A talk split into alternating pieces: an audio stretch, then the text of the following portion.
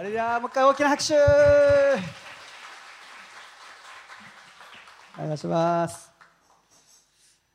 えー、本当になんかこうパッとその場の雰囲気が明るくなるようなですね、えー、爽やかな、本当に素晴らしい賛美だなと思いながら聞いてました。なんかもったいないですね。ぜひ全国回ってツアーとかしてですねいろんなとこでやって聞かせてほしいなと思います。本当に日本今ね元気なくなってってますからね。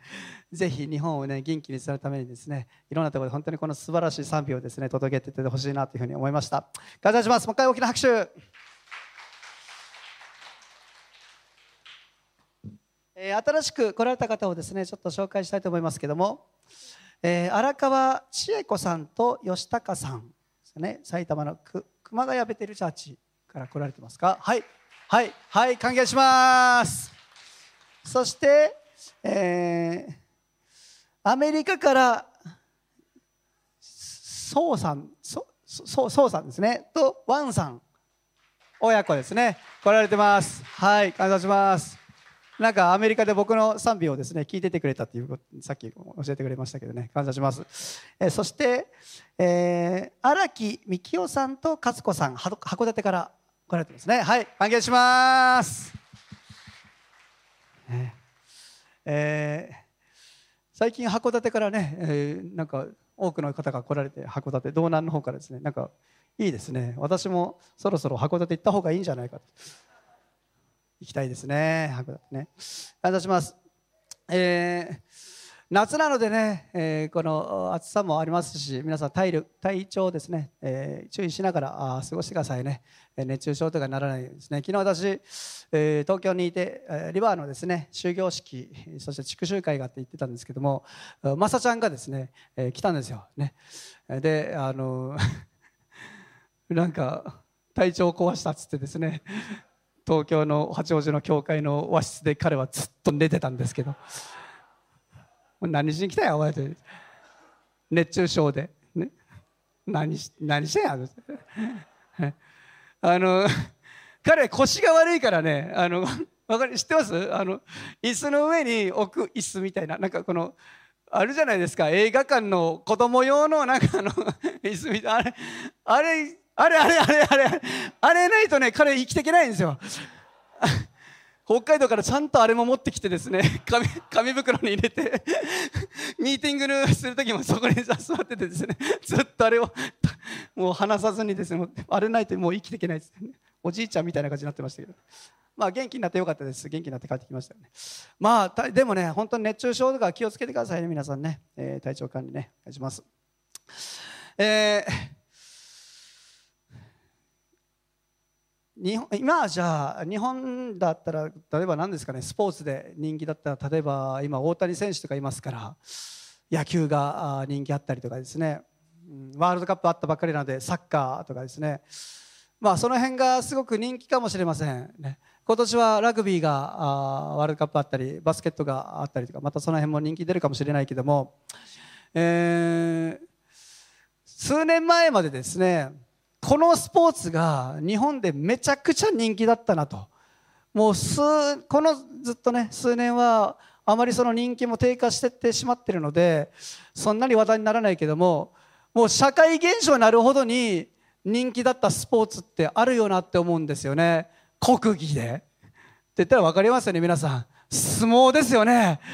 相撲ってやっぱ盛り上がってた時あったじゃないですか。多分今の若い人たちは相撲そんな盛り上がってるの見たことないと思うんでめちゃくちゃマイナーなスポーツというかですねイメージあると思うんですけども私のね小学校の時ってもう相撲がもうフィーバーしまくってたんですよ。ね、で、えー、皆さん知ってますよね？若隆兄弟とかですね。あの辺がもう大スターのようにですね人気でですねもう社会現象になるぐらいですね相撲が人気あった日本の国技としてですね。で多くの人に、えー、歴代の相撲力士の中で、えー、誰が最強ですかって多分質問としたとしたら多分ね私の予想ですよ。多分多くの人が答える力士はこの人じゃないかなと思うのがですねこの方なんですよね。わかります？ですよねやっぱ千代の富士かなと。まあ優勝回数は白鵬がね、多いけど、白鵬の時はもう周りがみんな弱かったから。でもこれは違うの。千代の富士はね、横綱とか大関いっぱいおったんですよ。で、むちゃくちゃもう相撲戦国時代みたいなね、もう最強の力士がいっぱいいた中で、彼はね、無双したんですよね。で、もう強すぎて、千代の富士って。あの時代知ってますよね、皆さんね。めちゃくちゃ強かったじゃないですか。で、お相撲さんって大体ちょっとポワンポワンしてそうな雰囲気あるじゃないですか。こうパン当たったなんかパチッと音鳴るようなね。このなんかポワンパンしてるか。見てくださいよ、この筋肉質の感。当たったら絶対痛いやろうと思いながら。千代の富士はね、ムッキムキやったんですよね。下手したらもうこの辺割れてくんちゃうかというぐらい、もうね、筋肉質な千代の富士。で、私は小学校の時はもう千代の富士がですね、強くて、あまりにも強すぎて、母はね、千代の富士嫌いだったんですよね。私の中ではヒーローでした。もう千代の富士強い、かっけえ、最強だ。千代の富士にみたいになりたい、みたいな。で、もうお相撲のですね、こう、取り組みの前に、テレビにこうかじりつきながら見てですね、千代の富士のですね、真似をするってね。母は嫌いだったんですよ。強すぎて。また千代の富士優勝。もう何回優勝すんのこの人みたいな。強すぎて嫌われるぐらいの人でしたから。また千代の富士で母は誰が好きだったかって言ったらですね寺尾っていうね。知ってます？イケメンの力士力士がいたんですよ。寺尾ってイケメンのね突っ張りが得意なねもう寺尾、ね、かっこいい方確かにねもうイケメンなねもう2枚目な男がおったよねっていう。まあでも突っ張りで、まあ突っ張りとかやったけど、あんまそんな強くはなかったんですけどね。でもね、ある時、その寺尾が、なんとこの千代の富士にね、多分1回だけですよね、勝ったことがあるんですよね。もう、大金星ですよ。突っ張りで勝ったかどうか覚えてないですけども、であって、この大横綱千代の富士をですね、打ち負かした時はね、うちすごかったですよ。ごちそう出ましたから。母がね、寺尾勝った知らないうちに勝ったなすごいいうね。わかるでしょその雰囲気ね。寺尾寺千代の富士に勝って。ね、いやそれだけの旅行じゃちなみにね、まあ、全然関係ない話ですけどね私の母はね好きな俳優もいたんですよねあの全然そういうの好きな人、ね、俳優とか全然興味なさそうじゃないですか、ね、でもね大好きな俳優がいてね。ケビン・コスナーってね。全然どうでもいい話ですすみません。ロビン・フットっていうねあの映画を見ました僕ニンニク味のガーリックのねあのこのポテトチップス食べながら見た記憶ありますけど。全然関係ないです。あまあ相撲ですよね。千代の富士。で私ね相撲ってなんで強いのかなと。ね。強い力士って何が違うのかなって思ってね。もちろんね、このムキムキな体もあるかもしれない。でもやっぱね、相撲ってね、足腰なんですよね。足腰強くないとね、やっぱ弱いわけですよ。押したり投げたりするわけですから。足の踏ん張りが効いてないと、強くはなれないわけです。千代の富士はね、足最強だったんですよね。もうね、もう横綱もうね、自分の倍ぐらいある小錦っていうね、200、200キロぐらいあるね、もう塊みたいな大きな力士、うん、彼を持ち上げたりしてましたからね、やばいでしょう、千代の富士ね。そんな千代の富士にですね、憧れてね、私もね、相撲強かったんですよね。相撲強かったんですよ、私ね。体ちっちゃかったけど、相撲強くてね、クラスで相撲一番強かったよ、私。クラスの相撲大会があってですね、あの体育の時間にですね相撲大会をやった時にですね勝って勝って勝ちまくってですね、えー、第1回目の大会で私優勝したんですよね。決勝はね覚えてます？よ今でもね。芦沢一世君ってってね僕のね倍ぐらいあるでかいやつ。ドッジボールめちゃくちゃ強くてですね変な投げ方なんですけどめっちゃ強い。でその一世君がね強かったんですよ。やっぱ腕が長いからね。もうあけぼのみたいにねで私とね一星君。まあほとんどの見方はねちっちゃい私です。一星勝つでしょうというね。でもね潜り込んでったんですよね。舞の海を見てましたからね私。一星がね攻めてきた。こう潜り込んでね懐に入ってうせ一星。で一斉に、ね、攻められたんですよ私ねこうね。であの一斉がねこうあやばいやばいってなった時に、ね、思い出したんですね。舞の海のうっちゃりというね 相手の体体重を利用したね攻めでですね最後勝った優勝したんですよね。2回目の時はね準決準決勝ぐらいで負けちゃったんですよね。でも3回目の時また優勝したんですね。やっぱタカちゃん強いってね。相撲だけはね強かったんですよね。何の話してたやったかこれ。あそうそう。今日ね踏ん張るっていうね話してた。踏ん張踏ん張ろうぜって話です。あの踏ん張る力で優勝しましたから私ねやっぱ踏ん張りどころってあるんですよね踏ん張らんといけないとね足腰ねふにゃーってねパーンってすぐやられるような足腰してんじゃないって話ですねあのね宣教ってね皆さん踏ん張りが必要ですよ宣教も踏ん張りどころなの。ね。踏ん張りがないとね、すぐに足元救われていくわけですよね。宣教って何か国取り合戦ですから。どっちのものか、どっちの陣地か、この国は、この地域は、この町は、誰のものか、神のものなのか、悪のものなのか、相撲みたいにですね、踏ん張りどころなんですよ。敵は攻めてきます。その時私の足腰が弱くて、すぐにウェーって負けてってったら、すぐにこの国取られていきます。踏ん張らんといけないわけですよ。ぐっとね、こらえてね。そんな話です。第2サムエル記の23章ですね。第2サムエル記の23章の。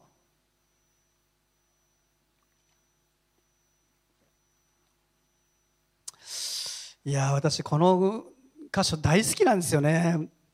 多分前も御言葉分かっちゃったことあると思う。第2サムエル記のですね23章の、8節から12節。ね、一緒に読みたいと思います。第2サムエル記の23章の8節から12節。えそれでは、こういうふうに読んでいきましょう。ダビデの勇士たちの名は次の通りであった。補佐官の頭、白森の子、ヤショブアム。彼は槍を振るって一度に800人を刺し殺した。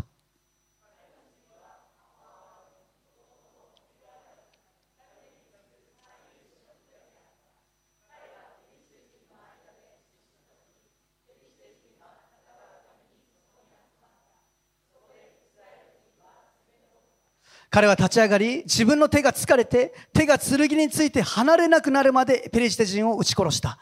主はその日大勝利をもたらされ、兵士たちが彼のところに引き返してきたのは、ただ剥ぎ取るためであった。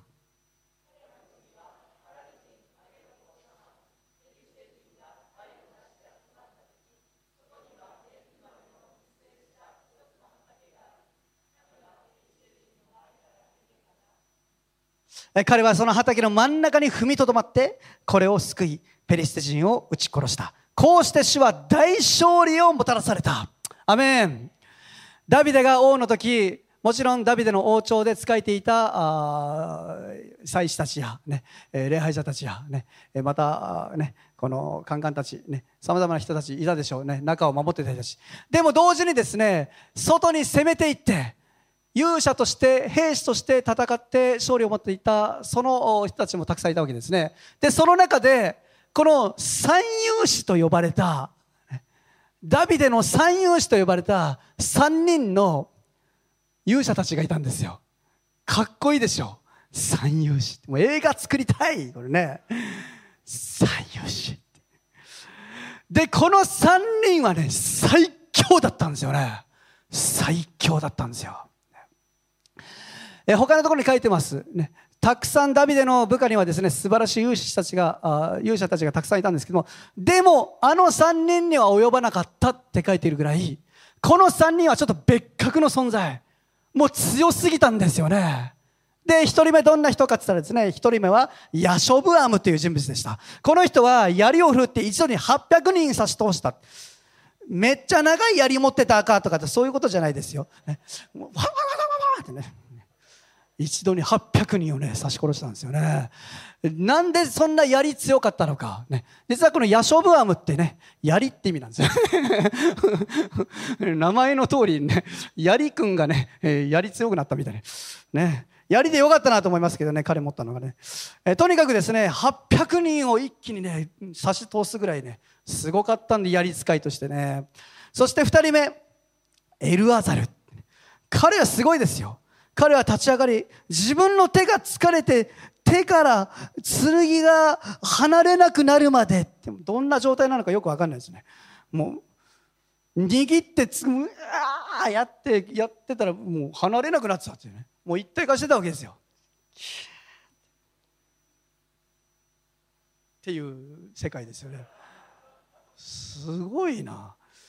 もうそのくらいに打ち負かすようなねもう槍と剣の使い手たちですね。このヤショブアムとエルザルねでまあこの2人もね十分素晴らしいんですけども今日見たいのはね3人目の男なんですよね。シャマってね。シャマでこのシャマは特別な能力書いてないんですよ。弓矢の使い手だったとかね、えー、書いてないんですよね。剣が彼もすごかったとか槍とかだったとかね。書いてない。ただ彼について書いてるのは踏ん張ったってことだけなんですよね。でこのシャマについてちょっと見ていきたいと思いますけどもシャマはどんな人物だったのか シャマからですね、えー、3つのことを学んでいきたいと思います。まず1つ目に神様があなたに与えている領域をちゃんと認識するということです。神様があなたに与えている領域というのがある。それをちゃんと認識するってことですね。シャマはどうしたのかって言ったらですねレンズ豆の密生した一つの畑がありその真ん中に踏みとどまった彼の持ち場だったわけです。そこから彼は離れなかった。自分の持ち場は分かっていたってことですよね。皆さん私たち一人一人には与えられている領域というのがあります。守るべき領域。それは皆さんのポジションかもしれないし皆さんの置かれている環境かもしれないし。皆さんの職場だったり学校だったり家庭だったり具体的にはねそういうものかもしれない。あるいは立場もそうかもしれません。皆さんの持ち場と呼ばれるものです、ね、時には自分の持ち場に対して疑問を持っていたりなんで自分はここに置かれないといけないんだ？なんで自分はここにいるんだろうかとかそういうふうに思う時もあるかもしれない。でもどんな理由であれあなたが今そこにいるということは神様の許しがあってそこに置かれてるっていうことなんですよ。それをちゃんと見るということです。現実投資しない、ね、たまにね、えー、この心ここにあらずみたいな人っていますよ、ね、なんかふわふわしてるようなね。身が入っていかないようなね。でもそういう状況の中でその場所で実を結んでいく実りを見ていくことは絶対ないと思います。私たちはやはり自分が置かれているところをちゃんと認識しそれをしっかりと受け取り捉えていくことなしにはそこで神様が見せようとしている宮座というのを見ることができないんですね。それはもしかしたら教会での働きかもしれません。あなたに任されている奉仕かもしれない。皆さんあなたの担当になっているものないがしろにしてないですか？忠実にそれを見てますか？適当にやってませんか？自分がやりたいとこだけ自分が興味のあるものだけとかになってないですか？もう一回自分たちは自分はどこに置かれているのか何を任されているのか何を神様に委ねられているのかしっかりと認識し把握していく必要があります。それは偶然ではないからです。あなたの持ち場だからです。アメ神様があなたに信頼して任している持ち場だからなんですね。それをしっかりと受け入れ認識するということですね。まず。二つ目にその場所における祝福を信じるということです。その領域における祝福を信じるですね。シャマが守ったその畑は乏しい畑ではなかったわけです。こう書いてますね。レンズ豆の密生した一つの畑。密生してたんですよ。隙間のないほどに。つまり実っていたわけですよね。豊かだったわけですよ。恵みが溢れていたわけですね。神様は私たちに収穫を約束してくださっています。アメ神様私たちに恵みを与えてくださっています。祝福はもうすでに私たちに計画してくださっているんです。たまにねリバイバルを追いかける人いるんですよね。もちろんいいでしょう。リバイバルを追いかけることはね追い求めることはね。でもリバイバルの場所を追いかけるっていうね。アメリカでねこんなリバイバルが起こりましたって言ったらですねそこに行きたいって言ってですねそこ行って。今度こっちでこんなのが起こりました。じゃあ次そっち行ってみようってって、ね、また次ここでこんなのが起こりました。そっち行こうっつって。ねいいですよもちろんね、うん、見て刺激になったらいいかもしれない。でもそこあなたの場所ではないんですよ、ね、そこであなたがそれを体験したからといって日本変わるかって変わらないです。はっきり言いますけど。だって私たちが置かれている場所はこっちにあるわけですから。そこで見ていかんといけないわけですから。ね。アメあの教会で盛り上がってる。あの教会ですごい祝福が起こってる。じゃあそこ行ったらいいんでしょうか。いやいやいや神様ちゃんとあなたにもその場所で祝福を用意してくださってますよ。その場所で神様もちろん密生したものを与えてくださってますよ。アメン？それを信じることができないと結局あっち行ったりこっち行ったりあっちがいいかなこっちがいいかな振り回されて信仰ってぶれていくんですよね、神様よりも他のものをですね追い求めるようになっていくわけですよ。私たちはイエス様を見ていきたいと思います。イエス様に目を向けていきたいと思います。主は私たちに収穫を与えてくださっています。もうその場所で主は祝福を与えてくださっているんです。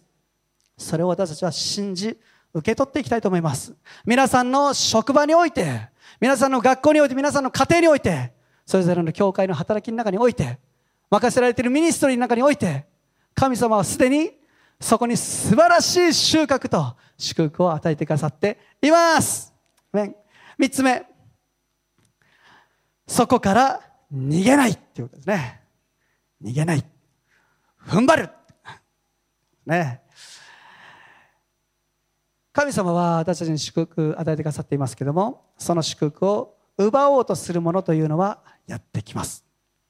敵はね攻めてくるんですよ、うん、悪霊っていますよ皆さんね。先日黙示録の学びを今アドラムでしててですね。で改めてねお確かになと思ったことがあってね、えー、黙示録の12章でですねこのサタンが天から落とされる描写のところがあるんですよね。でその時に天の星の3分の1をと一緒に落ちたってことが書かれてるんですよ。3分の1星っていうのは見つかりたちのことです、よく考えてみたらすごいなと思ったんですよね。皆さん世界人口って今80億ですか？すごい数いますよね。80億人って言ったら。数えるの大変ですけどもでも数えれてるんですよ80億って。一応数えれてる数字なんですよ80億ってね。人間めっちゃいるなと思いますけどもじゃあ人と悪霊どっちが多いと思います？天の見つかいって数えれると思いますか？数えきれないですよ。星よりも多いですからもう数えきれないほどの見つかりが天にいるんですよ。その中の3分の1でもねとんでもない数やなと思ったんですよね。それがサタンと一緒に地に落ちたって聖書に書いてるんですよ。世界人口どころじゃないですよね。とんでもない数の悪霊たちを落とされたんやなと思ったよ私、うん、その悪霊たちは何してんのか。ただぼーっと見てんのか。ポテチを食べながら千代の富士を見てる。そんなことないですよ。私たちから祝福を奪おうとしてこの血がイエス様のものとなることを必死に防ごうと攻めてきます。攻めてきます。私たちの思いに働いてきます。皆さんこんなささやき聞こえてきたら気をつけてください。お前には無理だよ。お前にはダメだよ。お前はできないよ。逃げた方がいいよ。あなたはできないわ。その働きは無理だ。それはイエスイエス様の声ではない。悪魔のささやきなんです。恐れによって心配によって不安や諦めや不信仰によって時に私たちは守るべきものを手放し逃げてしまう、問題が困難が襲ってきた時自分の力量を見て経験を見て私たちは投げ出してしまいたくなるんです。サタンはそのようにして私たちから祝福を奪おうと攻めてくるんですよ。攻めてくるの。この時も攻めてきたのはフェリシ人たち。そしてレンズ豆のあの密集したところを攻めてきたの。なんて書いてますか？民はみんな逃げたって書いてるんですよ。みんな逃げてったの。でもシャマは逃げなかったんですよね。彼は一人だけその畑の真ん中に踏みとどまってそしてそこを守ったって書いてるんですよ。真ん中って言葉はね調べたらね食べくっていう言葉が使われてましたね。どういう意味か分かりますか？真ん中だったんですよ。もうど真ん中。食べく畑の端っことか立たなかったの？怖えなと思いながらやってたんじゃない？もう真ん中にここが私に与えられてる！ここは私守らんといけない！踏ん張ったんですよ。これ以上一歩も。そして彼はその場所を守ったって書いてるんですよね、もう一度言います。他の2人の勇者に比べてシャマというのは何か長けていた力を持っていたわけではありませんでした。しかし彼は信仰によって踏みとどまって踏ん張ってその信仰に主ご自身が働いてくださったことによって大勝利がもたらされた。だから彼は三勇士の一人として呼ばれた。皆さん私たちもそうかもしれない。たけたものないかもしれない。でもねあなたが逃げないでその場所に踏みとどまって主が与えてくださったこの場所を私は守ります。そしてこの場所に収穫を見ます。敵が攻めてこようとここは私に任せられているからここで私は奮い立ちます。もしそのような信仰を持つならば主はそこに大勝利をもたらされます。これが聖書の約束なんです。ピアノ弾いてもらっていいですか？人生にはね何度か勝負どころってあるんですよ。特に逃げ出したくなる時ってあるわけですよね。私献身してよかったなっていつも思ってます。こんな働きさせてもらって本当に幸せだなって思ってます。もう一回、え、人生がねもう一回やるってことはないですけどね。でも別の人物として生まれたとしてもね同じ人生歩みたいなと思うぐらいですね。本当に神様人生捧げて歩んでこれてよかったなと思ってるわけですよ。でもそんな私もですね一回だけね献身やめたいなと思ったことありました。やめたいなというよりはね無理だなちょっと向いてないかなって思ったことあったんですよね。結構早い段階で訪れたのそれね。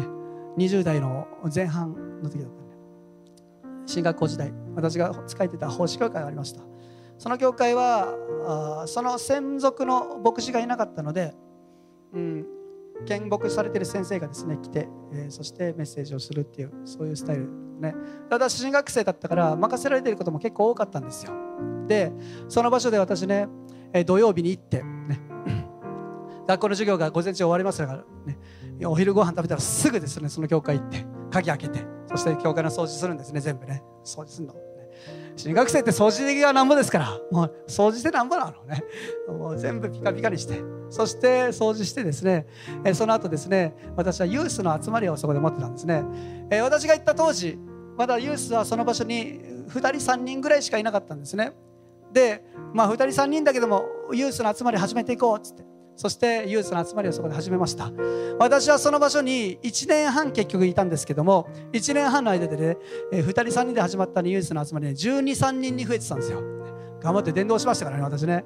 で、えー、そのユースたちとねいつも関わってたんですけどもその教会ねちょっと心の痛み病を持っている方が多くてですねで病院に通ってっていう人たちも結構多くて。で若い世代の中でもですねそういう子たちそういう方が結構いたんですよね。で私そんなに人生の中で深く関わったことなかったんですけどもその1年半の中でですね本当に彼らと深く関わってですねえ、結構苦労もしたんですよね。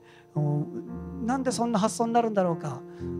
基本ポジティブに生きてた私だからなぜそこでネガティブになるかっていうのが分からなかったりとかですね、えー、いろんなことを苦労しながらですね頑張って自分なりにやったんですよ、ね、分からんからねもう時間をとにかく割きました。もう一生懸命ずっとですね話聞いたりとかしてですねもう眠たりとか疲れながらもですねこう話聞いて、えー、学校にもですねよく電話かかってくるんですね。彼からですね。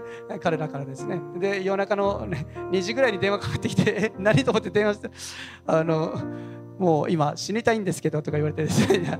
死なないよっつってですね。話をよく聞くっていうね、えー、ある時はですねある女の子がね2人付き合ってたんですねカップルでね。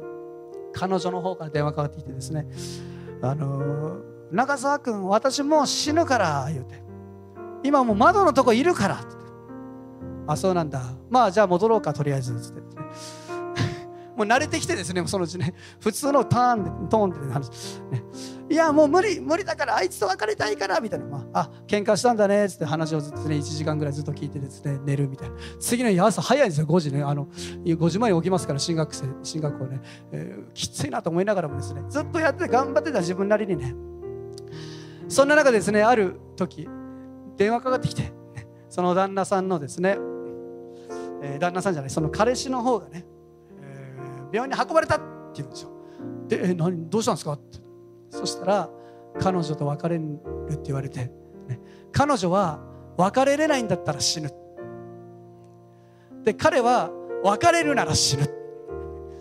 で 彼女がもうで逃げてってじゃあ死ぬって言って彼はトイレに行ってトイレのサンポールを飲んだみたいなね。知ってます？洗剤中性で病院に運ばれてたっていうことですはあ？なって。ちょっと腹立ってきてですね。うわーって言ってですね。病院行って何やったんだ？お前っつってですね。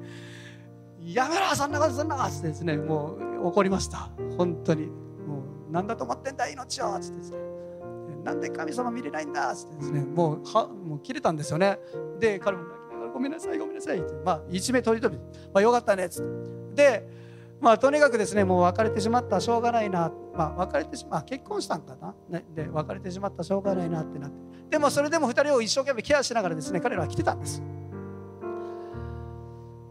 でもねあるところから彼がね教会来なくなったんですよね。で連絡して「どうしたの今日」ってって。あの「今日ちょっと調子良くないんで行きません。また来週行きます」「あ分かったよ。じゃあ来週待ってるね」って。でも次の週も来なくてですね「今日どうした?」っつって「まだ体調悪いの？調子悪いの?」つって「あちょっとまだ調子良くないです」また元気になったら行きますそうなんだ。分かったよ。待ってるからねつって。1ヶ月ぐらい結局来なかったんですよ。でこのまま行ったらちょっとまずいなと思ってね。で彼に電話し連絡して。でもねそのうち彼ね連絡取らんくなったんですよね。でユースのみんなでどうしよう？彼のために一緒に祈ろうぜっつって祈って。で次の週ですね。やっぱり教会に来ないので私はちょっと会いに行こうかなと思ってで彼の家知ってたので彼の家に行ったんですそして彼はバイクと車をどっちも持ってたんですけどもどっちも置いてあったからあ家にいるなと思ってで彼の家に行ってですねピンポン押したんですね「タカだよ」っつってピンポン押して「元気何々君いる?」声が聞こえなくてですね中から「寝てんの?」でその時ね嫌な予感したんですよ。まさかと思ってね。で開けるよって。鍵ちょっと大家さんにも持ってもらって開けるからねって。何も聞こえないからね。大家さんに行って電話して来てもらって鍵もらってですね。開けた。彼ね睡眠薬飲んで亡くなってたんですよね。で有志たちと一緒に入ったからね。ちょっと待ってこないでってなってね。でまあ何日間か経ってた状態でしたね。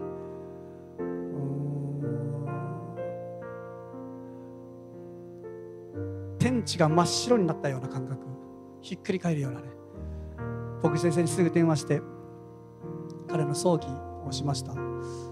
あ自分なりは頑張ってやってたつもりだったんですよ。ね、あでも違う方法があったのかなとかね。何が良かったんかなとかね。その時ねもう心も自分自分も疲れて疲れていたしね。分からんな。初めて思ってましたその時ね。やめようかな。向いてないかもしれない。こんな人との関わり方俺は不器用なタイプやった。向いてないわ。しんどいな。でもその時神様がね私に語ってくださったんですよね。もともとあなたの手の中にあったわけじゃないよって。命は私の中にあるんだよって。あなたは優十分やったよって。だからね奮い立ってねそれでもね進んでこれたなって今思ってますけどね。逃げ出したくなる時あるじゃないですか。私もあったんですよね。やってられないな。きついな。これ以上無理だな。向いてないわ。自分には向いてない。無理だ。ああそっか。向いてないと思ったらいいじゃないか。別の賜物があるかもしれないし。でもね皆さん違うわそれ。違うと思う。そこにあなたがいるんだったら神様それあなたに与えてんの？その領域任してるんですよ。私たちの勝手な判断でね向いてないだか賜物じゃないとか才能が違うとかそういうことじゃないと思います。そこで神様があなたに見せたいものがあるし神様方に語りたいものがあるわけですよ。だから神の許しによってあなたはそこに今置かれている。大切なのはそこで踏ん張れるかどうかなんですよ。踏ん張れるかどうかなの。そこでシャマのようにみんながたとえ逃げたとしても自分はここに踏みとどります。踏ん張ってそこに守ろうとする信仰があるならば主はその信仰に与えてくださって大勝利をもたらしてくださるって聖書は約束してくださっているんです。アメン。ならば私たちね踏みとどまりましょう。そしてそこにしっかりと責任持ってね踏ん張ってね。そこで見ていきましょうよリバイバルを。あなたしか届いていけない人たちがいます。今そこにいるから出会う人たちがいます。今あなたがそこにいるから合わせられている人たちがいるんです。福音される人たちがいるんです。そこにいるから見ることができる救いがあります。収穫があるんです。ぜひ皆さん逃げないで。神様が私たちに見せてくださるものを見るまで諦めないで。踏ん張っていきたいと思います。そしてみんなで一緒に見ていきましょうよ。皆さん日本にだってね神様が与えてくださっている領域があるんです。何よりもイエス様が踏みとどまってくださった。この杯を私から取り除けてくださいってね言ったけども最終的には十字架に踏みとどまったじゃないですか。私たちのために命を捨ててその十字架を逃げなかったじゃないですか。だから私たちに命がもたらされたように私たちもその信仰を持ってね置かれている場所で神の収穫を見ていきたいと思います。アメン一言お願いします。神様感謝します。私たち一人一人に委ねられているその畑があります。その畑は私たちの目にはどのように見てる見えてるか収穫があまり見えてないように見えるかもしれない。しかしそれは密閉されたレンズ豆。そこには多くの収穫があり神様の計画があったことを覚えて感謝します。そしてシャマはそこの真ん中に踏みとどまってその場所で戦いました。その時主は大勝利をもたらされた。聖書がそのことを約束してくださっているように私たちも置かれている場所があります。任せられている委ねられている領域がありその場所があります。人々がいます。立場があります。どうぞその場所その場所にあって私たちが信仰によって踏みとどまってそして勝利をもたらすことができますように勝利を得ていくことができますように収穫を見ていくことができますようにどうぞ導いてください。その信仰をどうぞ一人一人今与えてくださいますように。もし私たちの中に逃げ出したい。私には無理だ。私はできない。そういう思いがあったならばどうぞその心を今本当にその思いを私が私たちから取り除けてくださいますように。そしてそのサタンのささやきを聞くことなく主の声を聞いて私たちが今日踏みとどまり奮い立っていただきますように導いてください。感謝します。イエス様の名前お願いします。アメン。